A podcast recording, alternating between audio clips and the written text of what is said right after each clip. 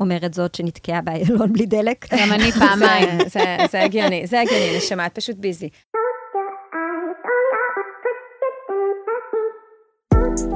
ברוכים הבאים לפאנורמל, פודקאסט על חדשנות וקריאטיב לחברות ומותגים שרוצים להישאר עם היד על הדופק.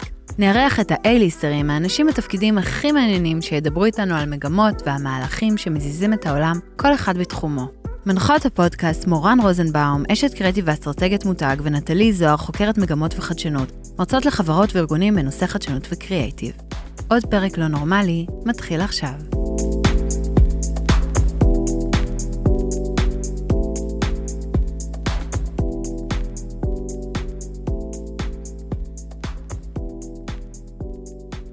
בוקר טוב, מורן רוזנבאום. אהלן, בוקר טוב.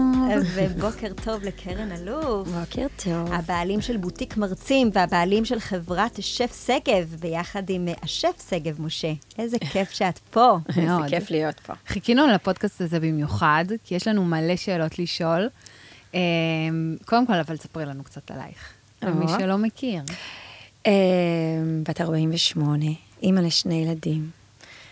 עובדת מאוד מאוזן כחוק חיים, אוקיי? אופה, זה חשוב. מאוד. אחרי ארבע אחרי צהריים, אל תחפשו אותי, אוקיי?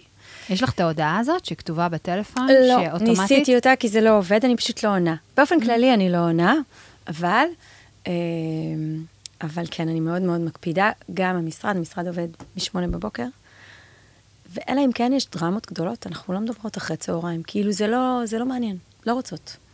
ואני מאמינה בזה. וואו, איזה work-life balance. וזה עובד, הנה, ת, תקשיבי, לא חייבים להיות עולם שרודף אחרי טלפונים, אחרי הודעות, אחרי סטוריז, אחרי תוכן, ואפשר לנהל עסק שעובד, מצליח, מנהל אנשים אחרים, בלי כל הטירוף שקורה אחרי ארבע. תראי, זה לא שאני לא רודפת אחרי סטוריז, בואי, אני בסושיאל מכורה, לא מייצרת מספיק תוכן, אוקיי? אבל חייבת לאזן. אני מבוגרת מדי בשביל השפע הזה, כי לא אפשר לחיות ככה את כל החיים. זה לא שפע, זה אומס. אני קוראת לזה שפע במה שנקרא, בעדינות, אני מפרגנת לאומס הזה, אני לא אגיד, רציתי להגיד מילים אחרות, אבל אנחנו לא... זאת אוסטרדה. אי אפשר להכיל את זה. המוח האנושי לא בנוי להכיל את זה. אין סיבה. אנשים צריכים להגיע לכל מיני צמתים בחיים, ולהבין, אה, לא רוצה לחיות ככה. אוקיי, אתה לא רוצה לחיות ככה, נקודה. בעיניי, עבורי. יש אנשים שיש להם מנועים אחרים. אני מאוד מאמינה באיזון, בשילוב של חיים חברתיים וילדים. אוכלת עם הילדים שלי צהריים כשאני יכולה, כאילו כשהם מגיעים. מדהים. אבל בואו נלך קצת אחורה. בואי yeah. תספרי לנו באמת איך הגעת להיות הבעלים של חברת הבוטיק המרצים הכי גדול או הכי מוביל בארץ היום. אני מניחה שלא כל השנים האלה היית ב-work-life balance כזה. אני מניחה שבשביל לבנות את האימפריה שבנית... זה התחיל מהרבה עבודה קשה והרבה לילות לבנים, אבל תספרי לנו איך, איך בכלל נולד המותג הזה. פתחתי את החברה לפני עשרים ושתיים שנה, בסדר? הרעיון היה בכלל לעסוק בתוכן שיווקי. זה, זה, זה מה שהחברה עשתה. כל מה שקשור לחסויות וספונסרים, מטיף וטף, ג'אז בים האדום, כל תוכנית פריים טיים, רשת, קשת, עשר, דידי הררי ברדיו. שנים, זה מה שהמשרד עשה. לא אהבתי את זה, בשום צורה שהיא. התחלתי מאוד מוקדם, עשרים ושש, היה נראה שזה הכל מתפוצץ, כי תוך שנייה באו כולם כזה, זה היה שיא ההייפ של, עוד לא היו רגולטורים בתחום.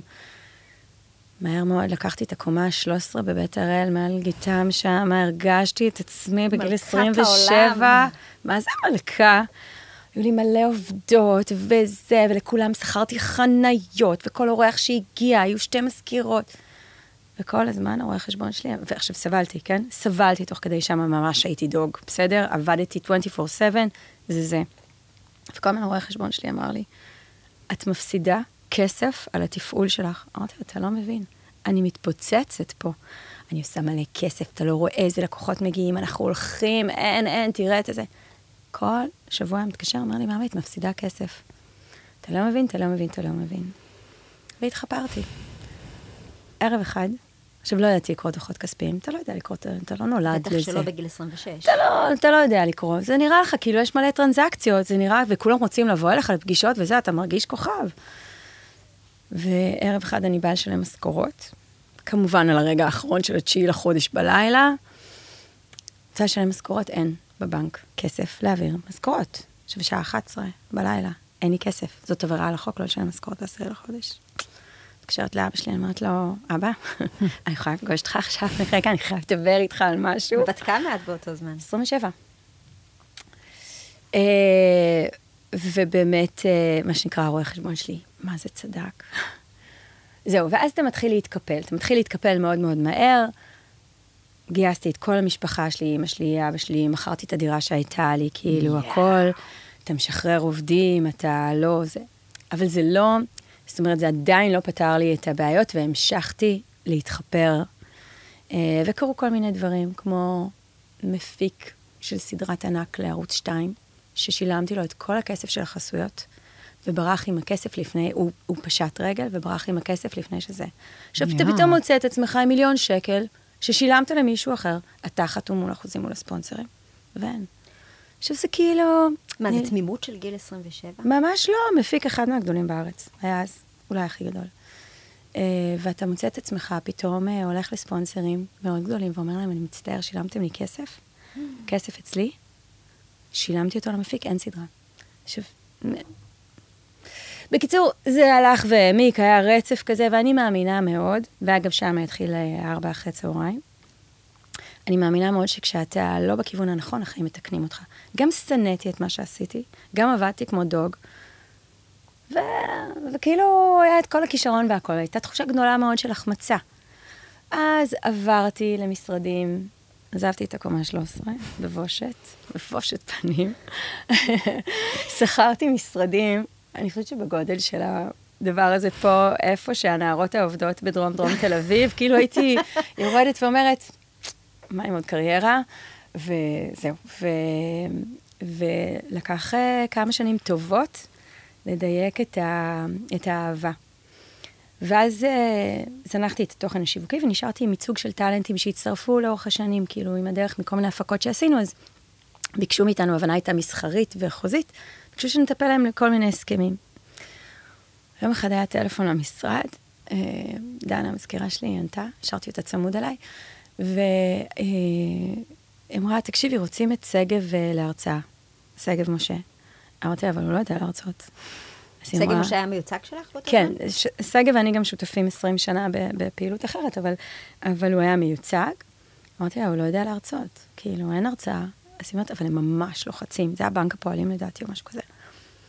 אמרתי, טוב, בוא נדבר עם סגב. ואז ככה נבנתה ההרצאה הראשונה, אני לא בטוחה אם זה היה מוצלח. פשוט שלחת אותו להרצאות. עבדנו על זה קצת, אבל שדעת, הוא היה סטאר, ואני הייתי קלולס, וכאילו אמרנו, אוקיי. על ערב יין, בנו הרצאה. ממש ככה. אם הוא יודע לבשל, הוא גם יודע להרצאה. נכון. ואז הטלפון השני על סנדרה שרצו הרצאה, סנדרה רינגלר, וגם היא הלכה להרצאה, היא ממש רצתה, כאילו היא הייתה בהיסטריה, ואז התחילו להתקשר לבקש הרצאות. עכשיו, לא טיפלנו בזה בכלל, זה לא כאילו היה משהו שעשינו. אז התחילה לשאול אותי, דנה, אמרת לי, רגע, אבל מה עושים? מה אומרים לכל האנשים האלה? הם מתקשרים, כאילו, אז גם היה לי סכומים קטנים, חמשת אלפים, ששת אלפים שקל, אנחנו מתעסקים בחסויות של מאה מאתיים אלף שקל, כאילו, למה בזבז את הזמן על הדבר הזה? אז אמרתי, תראי, יש בטח עוד אנשים שמוכרים הרצאות בארץ. כנסי לאתרים שלהם, תראי מה הם עושים. העלינו שבוע אחרי מצגת פאורפוינט בתור האתר, עם מרצים שהיו בכל מקום זה. והתחלנו לקבל שיחות. אז היא אמרת לי, מה עושים? אומרים לי, אם נוריד ב-חמש מאות שקל, קחו מאיתנו ולא ממקום אחר. אמרתי, כמה טלפונים כאלה יש? היא אמרת לי, יש. אמרתי, טוב. ואז התחלתי לקחת שיחות ולהבין שבעצם... יש פה עולם עם אנשים הרבה יותר נחמדים מעולם הפרסום והטלוויזיה שעבדתי איתם קודם. מורן, אני יכולה להסכים איתך? כן, אני מכירה טוב את עולם הפרסום. כן. זה אנשים מאוד מסוימים, ואצלם לעבוד מסביב לשעון קודם כל. זה ברור, הצעקות, האנרגיה, החרדת ביצוע לקראת מסך, כאילו מי ישמע, הצלנו היום את העולם, שיגרנו חללית. חדר מיון. מה זה? שלום. אז זה לא מגניב. ופתאום אתה עובד עם אנשים נורא אינטליגנטים, שיש להם אינטרסים טובים מול העובדים שלהם, או מול הלקוחות שלהם. כל נעים, הרוב נשים, שגם הן אימהות ומסיימות לעבוד, בארבע אחרי צהריים. והתאהבתי בדבר הזה, והתאהבתי בתוכן, אבל כל הזמן היה כאילו, לא היה לנו שום ייחוד, לא היה שום ייחוד, חיים שפירא, אפשר לקרוא אותו פה, פה, פה ופה. אמרנו, זה הרגיש שאין מספיק ביזנס, ואז אמרתי, אני מעדיפה שיהיו לי מעט מיוצגים, אבל כאלה שאנחנו עובדים רק איתם. ואז אנחנו, כאילו אנחנו נהיה מזוהים עם תוכן מאוד מסוים, עם איכות מאוד מאוד גבוהה, ללכת על הקצה של זה, וגם אם יהיו שלושה, אבל שהם יהיו הכי טובים בתחום שלהם. שהם יהיו הכי טובים, שכאילו, אני לא צריך לנהל את השיחות מהשכר האלה, חמש מאות שקל, זה כאילו, זה קצת מעליב, כאילו, זה לא, אני יכולה להבין את מי שעושה את זה, זה בסדר גמור, אבל זה לא בשבילי. וככה זה התחיל, מאוד מאוד בקטן, וזה כבש אותי. אבל את גם בנית בעצם טלנטים להרצאות. בטח. מי עוד בנית, חוץ מסגב משה? תשמעי, קשה להגיד על האנשים שאני עובדת אותם, שבניתי אותם, כי מרביתם יש להם אה, עשייה מאוד משמעותית אחרת. אבל, אבל היו כאלה שכמו סגב משה באו ואמרו, אני, אני בא לי לעשות הרצאה, את יודעת מה? וואלה, זה... זה... אני, אני, את רוני קובן היה החלום של החיים שלי, והייתה לו אה, כתבה שהוא עשה על הילד ה... הילד שהוחזר, הילד הסודני שהוחזר עם האמא המאמצת לפני זה, ראיתי את הכתבה, ישבתי, איבבתי, ואמרתי, אני חייבת להשיג את רוני קובן. התקשרתי לכל מי שאני מכירה בעולם, אני חייבת את הטלפון של רוני קובן, לא הצלחתי להשיג. אני הייתי מאוד מקושרת, לא הצלחתי להשיג את הטלפון של קובן. איתי אנגל היה באיזה משהו, לא הצלחתי. ובערב אחד אני בבית סתם עונה לטלפון, כאילו, לא, לא יודעת למה עניתי, מספר לא מזוהה. רוני קובן על הקו. אני לא מאמינה, אני מעריצה אותך, אני חייבת לעשות איתך הרצאה, יש לך הרצאה. הוא אומר לי, אין לי הרצאה, אבל מבקשים ממני, ואמרו לי לדבר איתך. אהבה ממבט ראשון, אנחנו קוראים אחד לשני ברבור. אחד מהמרצים הכי מרתקים. אין אנשים שמבינים ככה תוכן, יודעים לקחת חדר. הוא נכנס, אתה אומר, אוקיי, לא ברור לי, אנרגיה. אז הוא בעצם בא אלייך בלי הרצאה, והיו עוד כאלה שבעצם צמחו אה, דרך הסוכנות, בטח. שמתחילה כמאוד בוטיקית, מאוד מצומצמת. נכון. וזה המפתח, כאילו, יש לנו רוב האנשים שאיתנו, הם המון המון שנים, כאילו מהרגע שהתחלנו לעסוק בזה, נועה מנלה שאת מכירה. מכירות, מכירות ביחד. מכירות ביחד. האיש והאגדה. האיש והאגדה. אני חושבת שהוא היה המרצה הראשון שעבדתי איתו ממש, כאילו כפרופשן, שתים עשרה שנים ביחד, אולי יותר. וואו. אולי יותר, מ-אלפיים ושמונה. יש זוגות שנשואים הרבה זמן פחות. כן, אני הייתי נשואה פחות מהיחסים שלי איתו. אבל מה שמעניין אותי להבין, הרי בסופו של דבר זה לא... אתה לא מוכר מוצר, אתה מוכר בן אדם. אתה צריך לבנות לו איזשהו תדמית מסוימת, כי בסופו של דבר... אנשים רוצים מרצה מסוים, כי יש לו איזה תדמית, יש לו איזה עילה. לא, אני לא חושבת שזה עניין של תדמית. אני חושבת שמרצה טוב זה עניין של ערך. אוקיי. ולתת משמעות וכלים למי שיושב בקהל. אני חושבת שהבעיה, אני מדבר על בעיה של מרצים, בסדר? כולם רוצים נורא להרצות, זה נראה כאילו איזי מאני, אתה בא, אתה עולה לשם, מרוויח יותר ממה שאנשים מרוויחים בחודש. זה בולשיט, להיות מרצה זה הדבר הכי קשה שיש. להיות מרצה מעולה זה הדבר הכי קשה. אנשים עולים על במה, מתים על הסיפור שיש להם עם עצמם, או על התובנות שהם חושבים שהם מעניינות את העולם, והם מדברים. ובסוף, זה לא מה שאנשים צריכים לשמוע. אתה, אם אתה רוצה להיות מרצה טוב, קודם כל זה חייב להיות מאוד מאוד אותנטי, מאוד אותנטי, ואתה פה לא בשביל עצמך, אתה פה בשביל הקהל שאתה מדבר אליו. אתה צריך להיות מאוהב בקהל יותר ממה שאתה מאוהב בעצמך ובסיפור שלך. בסדר? ואם אתה בא, לתת ערך, לא בגלל שאתה סופג ערך, כי אתה עכשיו כל יכול על במה, זה המשמעות, ולא צריך לבנות לזה תדמית. תדמית, שוב אני אומרת, דיברנו על זה קודם, על לאסוף אותם אחד אחד, אם אתה מביא משמעות, עכשיו מה זה משמעות? אי אפשר לשנות דעות של אנשים בשעה של הרצאה, זה לא קורה, אבל אם אתה משנה להם טיפה, מרחיב להם טיפה את זווית הראייה, ניצחת את זה. עכשיו, יש... מן השליה שהמרצים הכי מוכרים הם המרצים הכי עובדים במדינה, זה ממש לא נכון. רוב המרצים הכי עובדים במדינה, שעובדים ברמה היומית, האמיתית, בארגונים, עם תקציבים מאוד גדולים, זה מרצים, מרצים שהם no name. הם לא סלבים בשום צורה. אולי בגלל שהם מבינים, האגו שלהם אולי קצת פחות משחק תפקיד, והם מבינים שהם באים באמת לענות על הצורך של האנשים. את חושבת שזה עניין של אגו? לא, אני לא חושבת שזה עניין של אגו. אני לא יודעת לעבוד עם אנשים עם אגו.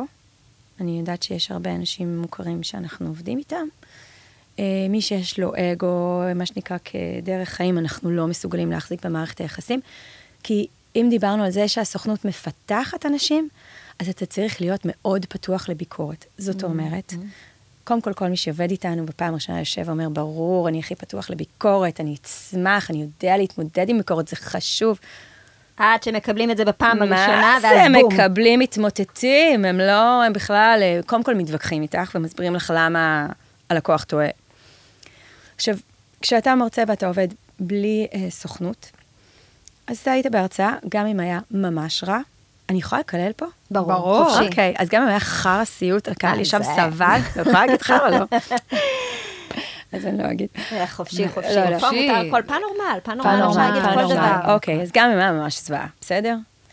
יבוא הלקוח בסוף ההרצאה ויגיד לך, וואו, תודה רבה, היה מהמם, איזה יופי, כי לא מעניין אותו לחנך אותך. הוא כבר התרסק עם האירוע, הוא כבר הביא אותך וזה היה לא מוצלח, שמה אותך יסביר לך איפה תהיית? לא. אבל בסוכנות, יש לנו בעצם שני לקוחות. יש לנו את המרצים כלקוח, שאנחנו מטפלים בהם, ויש לנו את הלקוחות הסופיים שהם לקוח, גוגל. אנחנו פה בגוגל. גוגל הוא לקוח. הוא סוג אחר של לקוח מהמרצה והמיוצג. אבל אם לגוגל, או לא משנה, סתם בנק הפועלים, הייתה הבעיה עם ההרצאה, אנחנו מתקשרים ביום למחרת, לפעמים גם באותו יום, לשמוע איך היה. ולנו הם אומרים את האמת. כי אה, לנו כסוכנות יש למערכת יחסים עמוקה איתם, גם לנו חשוב ללמוד מה עבד, מה לא עבד, בשביל להתאים להם את התוכן לפעם הבאה, וגם כי ככה אני לומדת. אני לומדת מה באמת עבד או לא עבד אה, אה, בהרצאה. ואז הולכים למרצה, ועובדים איתו על זה. מי שלא פתוח לעבודה סיזיפית, אתה, אתה כל הזמן חייב להשתנות, התוכן כל הזמן מתעדכן, גם אם זה סיפור אישי שלך, יש דרך אחרת להציג אותה כל פעם, אם אתה משתמש בחומרים ויזואליים, לא משתמש, הקשב של אנשים נהיה אחר לחלוטין, אם אתה לא עושה להם הוקינג תוך שנייה וחצי, חבל על הזמן, זה לא עובד. דיברת על זה שאנשים חושבים שלהיות מרצה, ואנחנו גם נגיד, את מייצגת אותנו, זה מקצוע קל, מה, אתה בא, דופק קופה. סיוט. אבל יש משהו בזה, שאתה כל יום, שאתה הולך להרצות, אתה מקבל ציון. אתה עומד מול קהל, והוא מנקד אותך. אתה טוב, אתה לא טוב, זה, זה, זה, יש בזה משהו מאוד מאוד, אה, אה, אתה נעמד במבחן יומיומי. אם אתה מרצה יום-יום, אתה נעמד במבחן יומיומי, ויש פה משהו שהוא מאוד מאוד מאוד קשה. ואתה חייב לחדש, ואתה חייב לרענן. אני חושבת שיש בדידות מאוד גדולה בלהיות מרצה, אוקיי? וזה, וזה משהו שזה גב שכאילו סוכנות אמורה לתת, אבל עדיין אתה בודד. קודם כל, המוצר הוא אתה. נכון. המוצר הוא אתה. זה מה ש, זה מה שיש לך למכור. והדבר השני, אתה נכנס, אתה מגיע לאולם, אתה בא לבד, אתה נכנס, אתה צריך להתיידד ישר עם מי שמארח אותך, כן ציוד טכני, לא הגברה, אתה עושה את הבדיקות של עצמך, יש שם, זה המצגת עולה, המצגת לא עולה. הקהל מגיע אליך מיובש, כי, כי המרצה לפניך היה עם דוחות כספיים של שלוש שנים אחורה. או אחרי ארוחת צהריים. או אחרי ארוחת צהריים בכלל. או לפני ארוחת צהריים, שם מדובר באתגר לפעמים יותר קשה, בואי, הקהל רק מריח את הזה, רוצים לצאת. ואתה מגיע לבד, ואתה על הבמה, זה לא תסריט כתוב, זה לא הצגה, זה לא תיאטרון, הם לא בחרו לבוא לראות אותך. הכריחו אותם? הכריחו אותם, לבוא לשמוע אותך. אלא אם כן, זה אירועים של קופות פתוחות, אבל רוב האירועים בארץ הם לא קופות פתוחות. אז הכריחו אותם לשבת שם, ואתה חובת ההוכחה עליך. אנשים קמים ויוצאים, אנשים נרדמים, אנשים בטלפון, אנשים מדברים אחד עם השני, אה, מישהו עונה לשיחה. אנשים עושים את זה, תוך כדי הרצאה. יושב מישהו בקהל, עונה לטלפון. מטורף, כן. ביוחד בקהל ישראלי, שמרגישים מאוד מאוד חופשיים. ראיתי גם זוועות בחול. אבל, אבל, מה שאני אומרת, זה שזה בודד, זה קשה, והאחריות היא עליך. כשלמרצה, כשמרצה יוצא מהרצאה לא טובה, שהוא חווה אותה כלא טובה, אנחנו הטלפון הראשון שהוא, שכאילו הוא עושה, כי צריך להרים אותו. צריך להרים אותו, הוא יוצא מרוסק. יוצא ברוסק, הביטחון. אבל תשמרסק גם אותך על הדרך, כי ברגע שאת המלצת לגוגל על מרצה מסוים, והוא ייבש אותם, בסופו של דבר את יכולה לאבד את הלקוח. ואת צריכה עכשיו להרים את המרצה שפישל, וגם את צריכה להרים את עצמך, כי יכול להיות שהיא בעדת פה עסקה. אני לא מתרגשת מזה, אני לא מתרגשת מזה, ככה אנחנו מטפלות במאות אירועים בחודש, בסדר? אתה לא מצליח עם כולם, וגם אי אפשר לצפות להציע. אני חושבת שבכלל, ככל שאתה עושה יותר תנועות, אתה, הפריקשנים שלך, לטוב ולרע, מתרבים. אבל בהקשר הזה, אם מרצה מתמוטט, הוא יהיה הלקוח הראשון שאני אטפל בו באירוע. כי בסוף זאת האחריות שלי כלפיו, אין לו למי לפנות. אם הוא יתרסק והוא לא, נניח מרצה שיש לו שתיים שלוש הרצאות גרועות ברצף, סביר להניח שזה כאילו... נגמר. It's downhill. לא רק מבחינתנו, בסדר? החוסר ביטחון שנוצר הוא מאוד מאוד קשה. ו...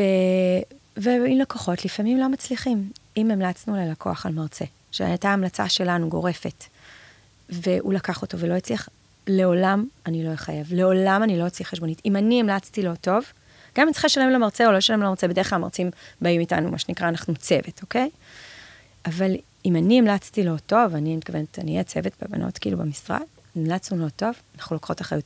אם לקחת מרצה, שאנחנו אמרנו לך שלא מתאים, ואתה התעקשת, בעיה שלך. בעיה שלך. שוח. זה תחום שאנחנו מרגישות שהוא ממש ממש הולך ו...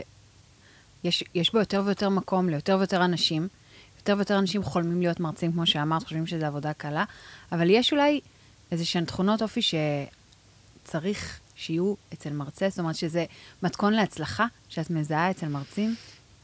אני חושבת שקודם כל רגישות אינסופית, כי בסוף, אם אתה לא קולט את הקהל שלך, ויודע לעשות אדפטציה תוך כדי תנועה, בסדר? זאת אומרת, אם אתה בא עם סגנון מסוים של הרצאה, ואז אתה רואה שהקהל הספציפי הזה, זה לא עובד. אם אתה תמשיך עם המנטרה שלך, עם המאוהבות הזאת, עם הריכוז העצמי, איבדת אותם, אבל אם אתה מספיק אינטליגנטי, ובשביל זה צריך ניסיון, אין מה להגיד, כאילו, זה צריך ניסיון ו- ורגישות, ולעשות את השינוי תוך כדי, לנהל איתם דיאלוג. אפילו ליצור, ליצור, לעצור באמצע ולהגיד, אני פה בשבילכם, אוקיי? יש לי מרצה שעשתה את זה לא מזמן, באירוע שהשתבש, יצרה ואמרה, אני פה בשבילכם, יש לי ידע לתת. תגידו לי, תרימו את היד, תגידו לי, מה הייתם רוצים, עם מה, אם תצאו מפה, אתם תצאו מסופקים, אני פה בשבילכם. חמישה הרימו יד, נתנו לה נקודות, תקשיבו, לקחה את החדר, נתנה שעתיים, אוקיי? כי הכל שאלה, בשביל מי אתה פה? אז רגישות לי... וגמישות כזה. נכון. תדע לגמרי. להיות גמיש, תוך כדי תנועה, לשנות את הדברים. אותנטי, אותנטי. אותנטי ובעל ידע, you own your story, אוקיי? Mm-hmm. Okay? You own your story. אתה יודע על מה אתה מדבר, אתה נגעת בזה גם בשטח, ו, ואתה מביא את זה באותנטיות גדולה, לא ממוחזרת, לא משוחזרת, כמובן, יכולת בימתית. יש אנשים שעולים על במה, יכולים לדבר על קילוף מלפפון, בסדר? קילוף מלפפון. והם סוחפים את הקהל. סוחפים את הקהל. יש, יש כאלה. עשו הרצאה כזאת פעם, ראיתם בטד, על מרצה שלא אומר כלום ושום דבר, והוא רק, ההרצאה היא על זה שהוא לא אומר כלום ושום דבר. הוא זורק כאילו שמות של חפצים או כל מיני כאלה. אדיר. ואתה לא יכול להפסיק לצפות בו, שתים עשרה דקות. מה היית ממליצה, נגיד, למישהו שרוצה ללכת... להפוך את העניין הזה למקצוע, להיות מרצה מקצועי, לא יודעת מה יהיה, יכול להיות טיפ של ללכת לשיעורי אימפרו, לא יודעת, משהו שייתן לו את, ה, את ההתנסות הזאת בצורה שהיא מדהימה, אבל לפני שהוא עולה על במה עם הרצאה. לפני שהוא עולה על במה עם הרצאה, קודם כל יש שתי במות. יש במה מול סטודנטים וחוגי בית, ויש mm-hmm. במה מסחרית גדולה. במה של סטודנטים, מי שמצליח מול סטודנטים, בדרך כלל, זה לא רלוונטי, בש... אין שום, אה, אה, מה שנקרא, קורלציה בין היכולת mm. אה, הרצאות שלו בחברות ובשוק בחוץ. שום קורלציה, בסדר? בדרך כלל זה אפילו עובד לרעה. שמי שמצליח עם סטודנטים פחות יצליח מול ארגונים? נכון. כי? כי סטודנט חייב להיות שם, הוא חייב להצליח, הוא תלוי בציון שלו, הוא עוד לא התנסה מספיק, הוא לא שמע מספיק הרצאות. כשאתה מגיע לוויקס, אוקיי? שעובדת כל היום בלהשאיר את העובדים שלה, ואתה מגיע עם משהו שהוא לא cutting edge, אתה משעמם אותם, זה לא מעניין אותם. לכן, זה לא, זה לא רלוונטי. אבל איך להתחיל? שוב אני חוזרת לפסיכולוגיה, כי בסוף זה זה, זה תהליך פסיכולוגי מול עצמך, זה בירור וזה בדיקה. אני חושבת שהדבר הראשון שאני עוברת עם אנשים שמגיעים אלינו לארצות, ובחרנו להתקדם איתם לתהליך של בדיקה, שזה זה קשה לקחת את ההחלטה הזאת, אנחנו לא עושים את זה הרבה, זה קודם כל נשלח אותם לשיעורי בית פסיכולוגיים. מה הלגסי שאתה משאיר אחריך? מה האימפקט שאתה יכול להביא? וזה, באמת של זה, כששואלים באמת השאלות, ואתה אחרי זה צריך לבוא לפגישה שנייה איתנו ולהגיד, זה מה שאני רוצה, וזאת האמת שלי, אתה צריך להיות מספיק מסוגל להחזיק את זה. להיות על במה זה תהליך תרפויטי. תהליך תרפויטי. גם אם זה הסיפור שלך וגם אם זה לא הסיפור שלך. ואז להתחיל להתנסות. להתחיל להתנסות, לפגוש קהלים אה, אובייקטיביים. זה שאתה עושה הרצאה למשפחה שלך ולחוג חברים שלך, וכולם אומרים, יואו, היה מהמם, וואו, וואו, וואו. אין איזה שום ערך. אבל את חושבת שאפשר ללמוד את זה? נגיד מישהו מאוד מאוד רוצה להיות מרצה, ואין לו ניסיון, והוא רק מתחיל. אני חושבת שאפשר ללמוד את זה? אני יודעת שבבין תחומי למשל, יש אה, ממש קורס, אה, ל... קורס למרצים, קורס להרצאות. וואי, לא יודעת. כן. האמת שקרן יכולה לפתוח כבר בית ספר למרצים. תני לה באבא לסיים. יש, יש לא מעט אה, אה, אנשים שמשלמים סכומי כסף גדולים על בניית הרצאות. לכם? אנחנו עד היום לא עשינו את זה. בניית הרצאות ופרזנטציה ומצגת וזה. וכן, זה ממש סוג של בית ספר. כן, אבל אני חייבת להגיד לך על זה שנכנסתי לתוך הבינתחומי וללמוד מה הם עושים, ואני לא לפגוע באף אחד, אני חושבת שיש משהו מאוד מתודולוגי באיך לעשות הרצאות, ואני לא חושבת שזה כבר עובד. זאת אומרת, ההרצאות האלה שהן מאוד מתודיות, ואתה מראה מתודולוגיה ושקפים, יש כאלה שאומרים, בשביל להרצות אני חייב להראות מתודולוגיה, אוקיי? להראות איך מ... מסכמה כזאת, הגעתי לסכמה הזאת, זה כבר לא תקף ולא רלוונטי, ואנשים שמלמדים הרבה פעמים איך להרצות ואיך לעבוד את זה. הבעיה של אנשים שמלמדים איך להרצות, זה שהם לא עובדים מול ארגונים. זאת אומרת שהם לא יודעים מה הארגונים באמת צריכים, ואיך זה בפועל. יודעים אולי איך ללמד, להעביר פרזנטציה, איך לעשות מצגת טובה. יש לנו בין שמונה לעשר פניות ביום, ביום של אנשים שרוצים להרצות. בין שמונה לעשר, איך אפשר לענות לכל זה? אנחנו גם צריכים לעבוד. כאילו אי אפשר, ואז אם נפתח את זה כמשהו שהוא הוא, uh, מסחרי, אז אתה גם צריך לקחת אחריות על התהליך. כן, זה נכון. הדילמות שיש לנו... חייב שיהיה להם בית אחר כך, כן. לא, לא דווקא, אתה יכול ללמד ואז לבחור לך את הטובים ביותר, וזה גם לא רק עניין של הרצאות, זה גם עניין של לבנות סלף ברנדינג, וזה גם עניין של... כן. Uh, אתה, גם, היום אני חושבת שלהרצות זה לא רק להרצות מול ארגונים, זה גם, uh, לדוגמה, משפיען. יש לו גם uh, רצון לקחת קליק כזה, כי הוא מרצה, הוא מעביר חומר, ואם נכון. אתה לומד את שני הדברים האלה ביחד, אבל זה כבר פיתוח עסקי, שאפשר לדבר עליו אחרי זה. אבל מה שמעניין אותי... לא, דווקא... מדבר עליו עכשיו, זה מעניין את הצופים. זה, זה מעניין, זה מאוד נכון שמיתוג אישי. רוב האנשים שאנחנו מטפלים בהם, הם לא רק מרצים כקריירה. כן. אוקיי? יש כאלה שעשו מזה כל כך הרבה כסף, שהם לא צריכים את הדברים האחרים. אבל בסוף, אתה חייב להיות מותג אישי, גם אם הוא אה, מקצועי, ו- ובתוך הדבר הזה, תמיד צריך צוות. אני לא מכירה מישהו שהוא מותג אישי שעבד לבד, אוקיי? דיברנו על רוני קובן קודם, אהובי, אהוב נפשי, באמת איש. הוא מחזאי, הוא סופר, הוא שחקן, הוא עכשיו קיבל זה על איזשהו סרט, הוא מרצה, הוא מראיין, הוא יוצא, אינסופי, והוא כל הזמן. עכשיו יש איזה משהו עם, כאילו, עם מוזיקה גם שהוא עושה, טורף. אבל הוא לא... אין אף מערכת שעובד בה לבד. הכל כמובן, הוא הסנטר של זה, אבל יש לו מערכת פה ומערכת פה, ומה... כי באיזשהו שלב, כשאתה מאוד מאוד גדל, אתה חייב את התמיכה. אתה חייב את התמיכה הכוללת. ושוב, אנחנו חוזרים לעניין הטלנט. שטלנט הוא באמת חייב עזרה. טלנט חייב, חייב עזרה. עזרה כל הזמן, כי הוא נמצא בפרונט של דברים, והוא צריך המון תמיכה רגשית, עזרה המון, כל כך הרבה דברים שהוא לא יודע לעשות, ובשביל לתחזק את הדבר הזה, ובשביל להתקדם, אתה חייב, למה נטלי מחייכת? היא שונאת המילה הזאת. כי מה, טלנט? את שונאת המילה טלנט? יש משהו... Everybody's got talent, ואני גם באמת חושבת שכולם צריכים היום, בטח בעולם של מיומנויות, ולא תפקידים או תארים, בואי, זה הכי קלישה, כולם מבינים היום שאתה צריך לפתח מיומנויות, ומה שאין לך, you need to buy, לעשות outsourcing. לגמרי, אני אגיד לך מה, מה קשה לי עם המילה טלנט. אתה לוקח מישהו שהוא כמו... כזה, חמודי כזה. חמודי כזה, בהתחלה כזה, ואתה מטפח אותו ומטפח אותו ונותן לו את הזה, ופתאום הוא נהיה דיבה. וואו, אנחנו גם מאוד מאוד מפנקות את הטלנטים כן. שלנו, אנחנו מאוד מפנקות אותם, אנחנו מאוד שומרות עליהם.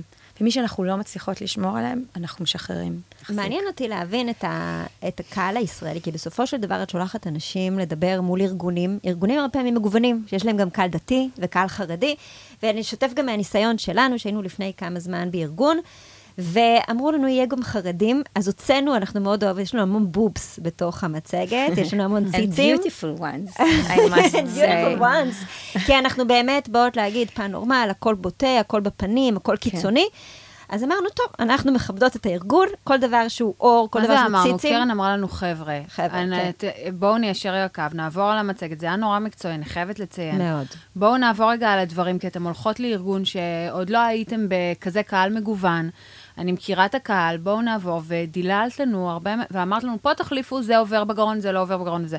ו- וממש עשית לנו הכנה. אפילו האבטרית, איי איי, שהייתה חשופה, אפילו את האבטרית אנחנו הוצאנו. אבל מה שהשארנו, יש לנו במצגת תמיד אה, אה, סרטון פתיח, שבו אנחנו, מספ... אנחנו מספרים על, אה, על וירג'ן, וירג'ן אטלנטיק, שהגברים שלהם יכלו ללבוש גם אה, חציות, אה, ולהגיש ככה את הקפה ל- לאנשים שמגיעים לטיסה, דיילים שיכולים ללבוש כל דבר שהם רוצים, והחלטנו להשאיר את זה. אמרנו, גם שאלנו את הלקוחה, והיא אמרה שזה בסדר, והיה קהל חרדי דתי שמאוד נפגע מזה, והחליט שהוא יוצא בגלל שהוא אומר, הוא לא יכול להכיל את זה, הוא לא יכול להכיל גבר שילבש חצאית, גם אם זה בשביל לתת דוגמה. ובסופו של דבר אתה בא לארגונים ואתה רוצה להראות להם חדשנות, וחדשנות הרבה פעמים זה גם מקומות שבהם יש דייברסיטי ושיש פתיחות, ואת בסופו של דבר צריכה לספק תוכן לארגונים כאלה, אבל יש גם קהל דתי וחרדי, איך מתמודדים עם כל הסיפור הזה?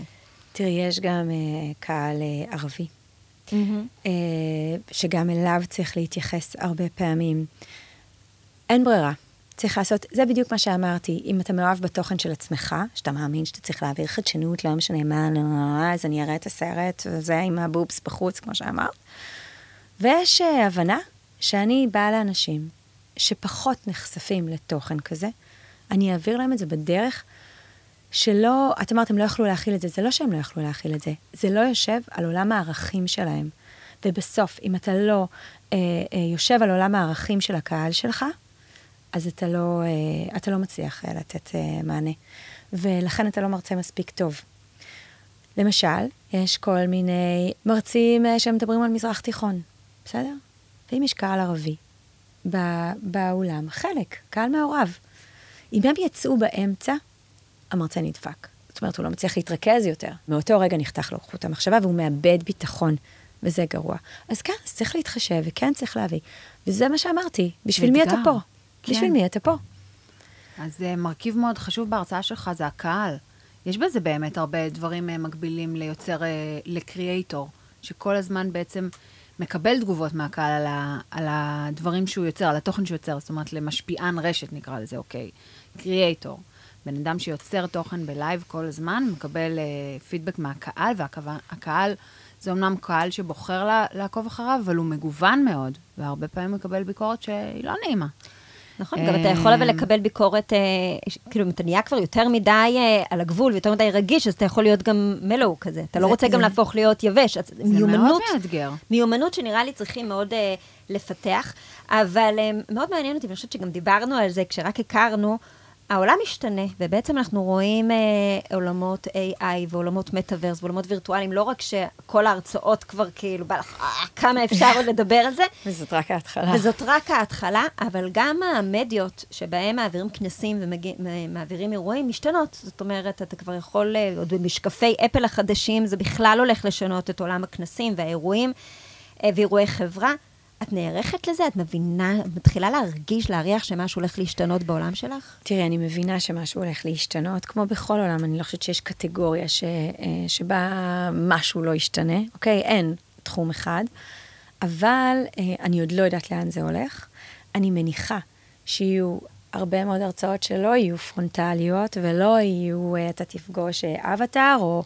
או הולוגרמה כלשהו, אין לי, אין לי מושג באמת מה, אבל עדיין אני חושבת שיהיה ערך למפגש אה, פרסונלי. אבל בגדול, אה, אני חושבת שכמו שיש מרצים היום, שהם המרצים הכי גדולים בעולם, שאתה יכול לראות כל הרצאה שלהם באונליין, אוקיי? כל הרצאה שלהם, והם המרצים הכי גדולים בעולם, ועדיין אתה תעשה הכל כדי להביא אותם, כי הם סטארים, ובסוף אנשים רוצים לגעת בסטארים. יכול להיות שהדבר הזה, הצורך למפגש פיזי, ישתנה. אני לא חושבת, אני דווקא מאוד, ואנחנו מדברות על זה גם, שלכל קיצוניות יש את הקיצוניות השנייה, לכל מגמה יש את המגמה ההפוכה, אז ככל שנראה את המטאוורס ואת ה-איי איי משתלטים, ופתאום אפשר להביא, לעשות הרצאה עם איינשטיין באולם של, אה, אה, לא יודעת משהו, להחיות אותו ולתת לו להרצאות וזה וזה וזה, וזה נורא מגניב, ואנחנו גם רוצים לבוא ולשמוע את הבן אדם שמרגיש, שמזיע, שאנחנו רואים שהוא נהיה אדום פתאום, ושפתאום כן. מישהו קם והוא נהיה נבוך מזה, את זה אנחנו רוצים. האנושיות, החדר הסגור, אולי אפילו בלי טלפונים באותו חדר, לשים את הטלפונים בצד, להפך. היום כשאתה מתקשר לסוכנות, הלקוחות לא יודעים מה הם רוצים, אוקיי? אומרים, יש לי אירוע, חדשנות, הקהל שלי הוא זה, מנהלי שיווק, שככה וככה, אגף זה, בעבר היה להם ככה וככה, אני מעולם הפיננסים, בסדר? והסוכנות מגיעה עם ידע. זה וזה, התאימו לקהל הזה, זה כבר היה להם, זה, זה, זה, זה. אתה מתאים? תוכן, סוכנות טובה, מתאימת תוכן אמיתי על סמך ניסיון. נכנסתי את צ'אט ג'י פי טי, הכנסתי פרומפט, כתבתי, אני מנהלת שיווק בגורם פיננסי כזה וכזה, אני עושה אירוע לקהל השיווקי שלי, בעבר הבאתי את המרצים האלו והאלו, ואני רוצה לתת להם את הערך ככה וככה כשהם יצאו. איזה הרצאות היית ממליץ לי להביא? אוקיי? קלה? יצאו שלוש תשובות. כמובן הפתיח המרשים, אם אני הייתי ככה וככה, זה אוקיי. השם הראשון היה שם קיים, חי וקיים. השם לא קשור בשיט לעולם תוכן. והשם השני והשלישי, אין כאלה שמות. זאת אומרת, זה היה מיקסצ'ר של שמות מכל מיני, זה אלון מנלה, סתם, לא משנה, נניח אם עשינו את מנלה, הכוכב של זה, אז כאילו שהתנז של שמות של מרצים שלא קיימים. אמרתי, אוקיי, זה בישראל. אמרתי, אני אנסה את זה באנגלית. על שוק אמריקאי, ששם יש מצב שיש יותר מקורות ידע פתוחים. גם שם, שם אחד היה אילון מאסק, התשובה, ושני השמות האחרים non-existing, כאילו. אבל אני מניחה שזה ישתנה, אז אם אתם שואלים אותי קניבליזציה, מייתרת את הסוכנות. בסדר. זה לא הגיוני. זה לא מייתר את הסוכנות, כי באמת יש דברים... כי האמנים לא יוכלו בלי זה. אני חושבת שבסופו של דבר יש מקצועות שיהיה קשה להחליף. להפך, הם יהיו יותר ממושרשים. השורש שלהם ילך ויתחזק. תראי, יש, וזה העוגן שלנו, כשהם מגיעים אלינו אנשים עם אירוע, הם יותר גרועים מכלה שמתחתנת, בסדר? האחריות שלהם היא להכניס שלוש מאות איש לחדר, באמצע היום, לגרום לכולם להתעניין, אם ההנהלה גם נמצאת, בכלל. כאילו, אתה צריך להצדיק... הראש שלהם שמע על הגיליוטינה. אנשים הלכו הביתה, בואי מתוקה, או קיבלו קידום. עכשיו, אם אתה לא מצליח באירוע, אתה מקבל את המבטים אחרי זה במסדרון, הבוס יגיד, אירוע קודם, לא הצלחת, אולי לא ייתנו לך לטפל באירוע הבא, זה... אחריות מטורפת. אחריות, אני אומרת לך, זה יותר קשוח מחתונה. בסדר? החופשה השנתית שלך עם המשפחה, עם כל התקציב המשפחתי, פחות קריטית, אוקיי, אז נפלת במלון. נפלת מול העובדים, או מול לקוחות, באירוע שיווקי, אירוע שימור לקוחות? אם הצלחת, הצלחת בגדול. בדיוק. אז אם הצלחת, אתה אף, וגם יקחו את הסוכנות שעזרה להם להרים את הקריירה. לגמרי. ואני חושבת שזה היתרון האנושי, להגיד לכם שזה מה שיחזיק אותי מול בינה שבסוף תהפוך להיות סופר, אני לא יודעת, אבל שואלים אותי איפה, אז כבר עכשיו יכולתי לשאול שאלה. אנחנו הרבה בחדשנות, עלה לי פה רעיון. בבקשה. תקשיב. יאללה. אני אוהבת. איך היא אוהבת.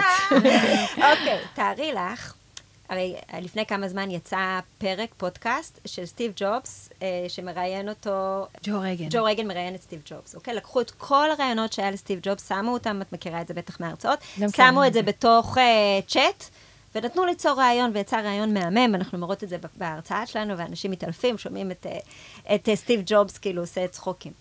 אז תארי לך, את לוקחת, נגיד, לא יודעת מה, אה, ליאונרד כהן כזה, אוקיי? ליאונרד כהן, לוקחים את כל הרעיונות שלו, שמים אותם פה, בום, מוכרים את ליאונרד כהן להרצאה לבנק פועלים. אני שמחה שזה מרגש אותך. אני שמחה קניבליזציה. לא, אבל כאילו, אני שמחה שזה מרגש אותך, אבל אני לא...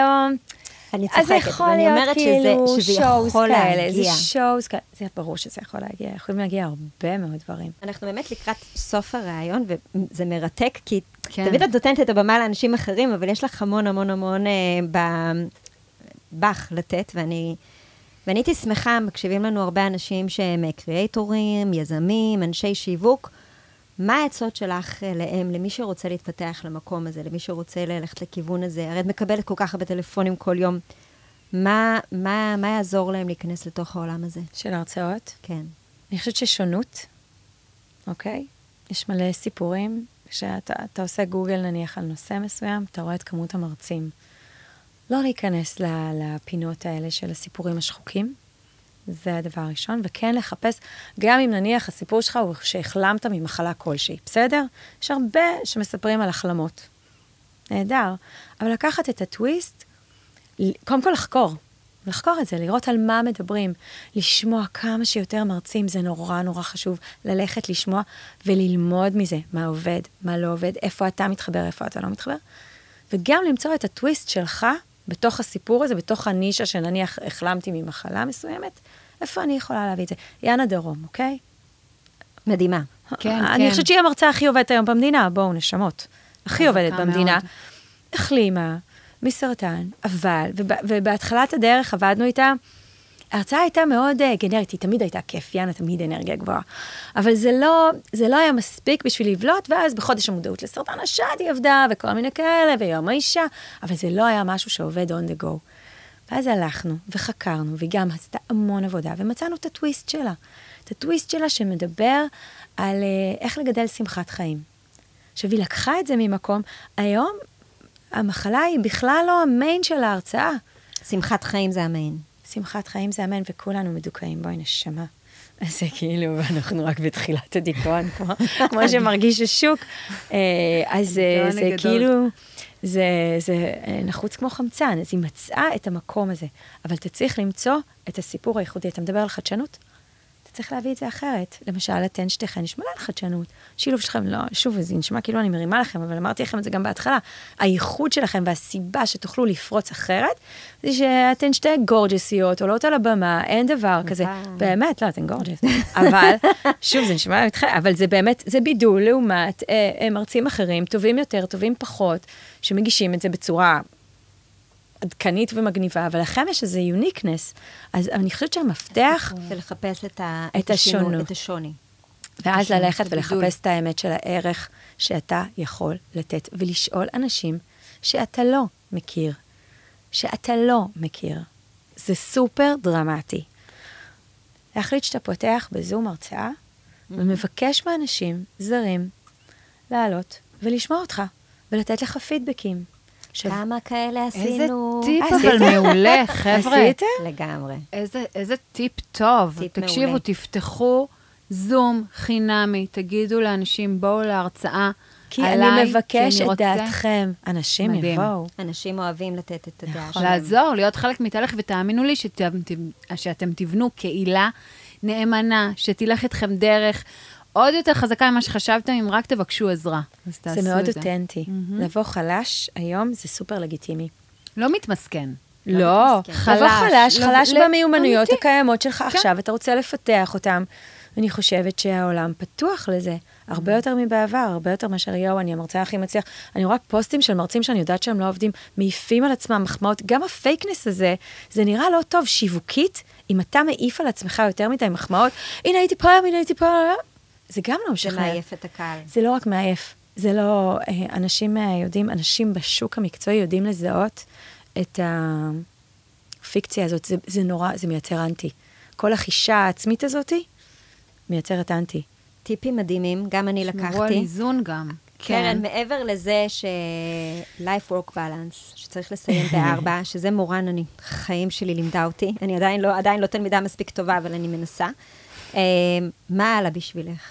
מה הלאה בשבילי? מה הלאה בשבילך? אז יש לך את הסוכנות מרצים הכי גדולה היום בארץ, ואת עובדת עם הלקוחות הכי גדולים. את זה, אני כזה. את עובדת עם הלקוחות הכי גדולים, והגעת ממקום של יודע מה זה דאון, יודע מה זה ליפול, ובאמת הצלחת להרים, ויש לך באמת, לא דיברת על זה, אבל יש לך באמת גם את העסקים עם השף סגב, שהם עסקים שהם מאוד מאוד מצליחים, ואולי בכל זאת תגידי לנו כמה מילים על זה.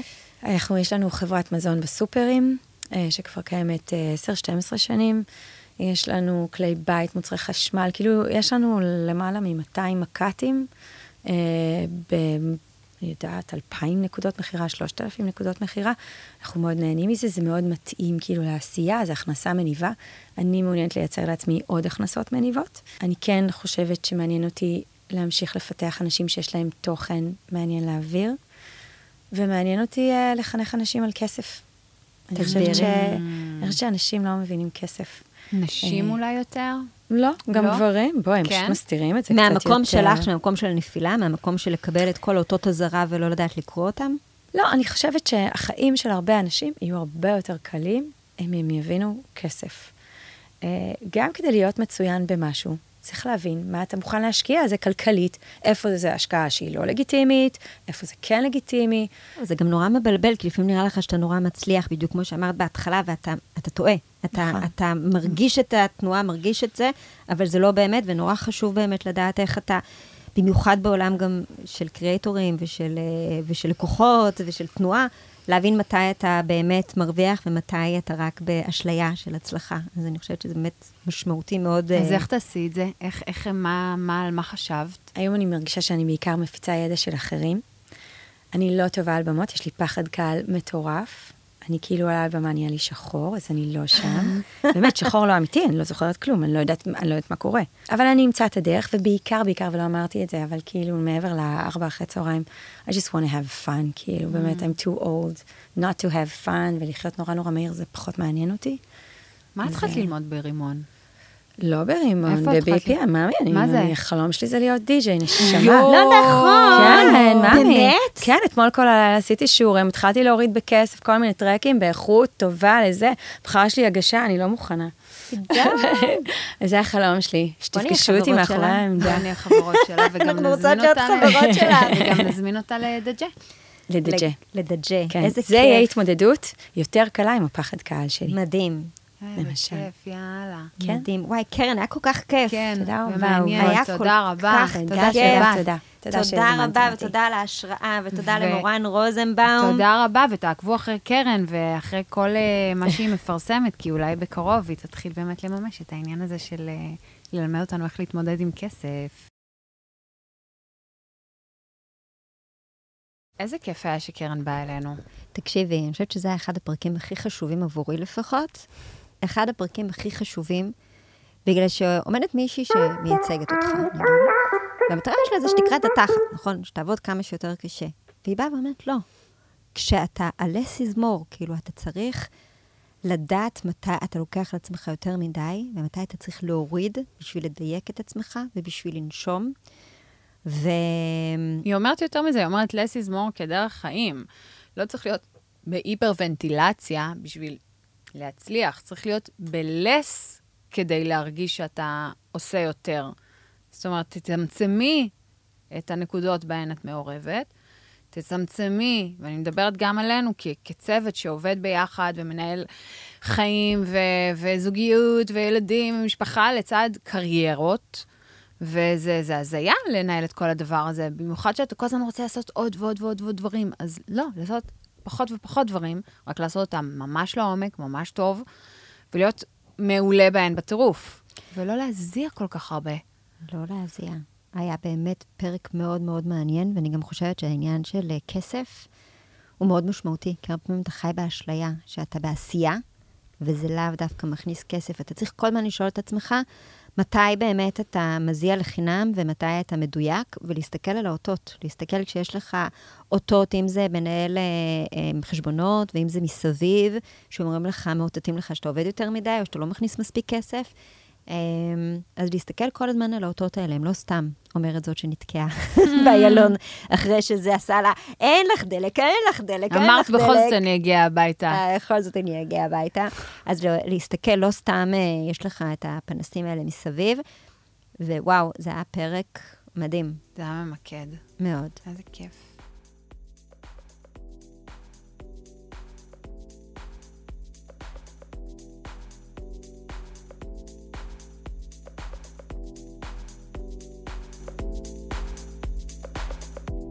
תודה רבה על ההאזנה לפנורמל. כדי לא לפספס פרקים חדשים, תנו לנו פולו באפליקציית הפודקאסטים, וכמובן, דברו איתנו בעמוד האינסטגרם, פנורמל פודקאסט.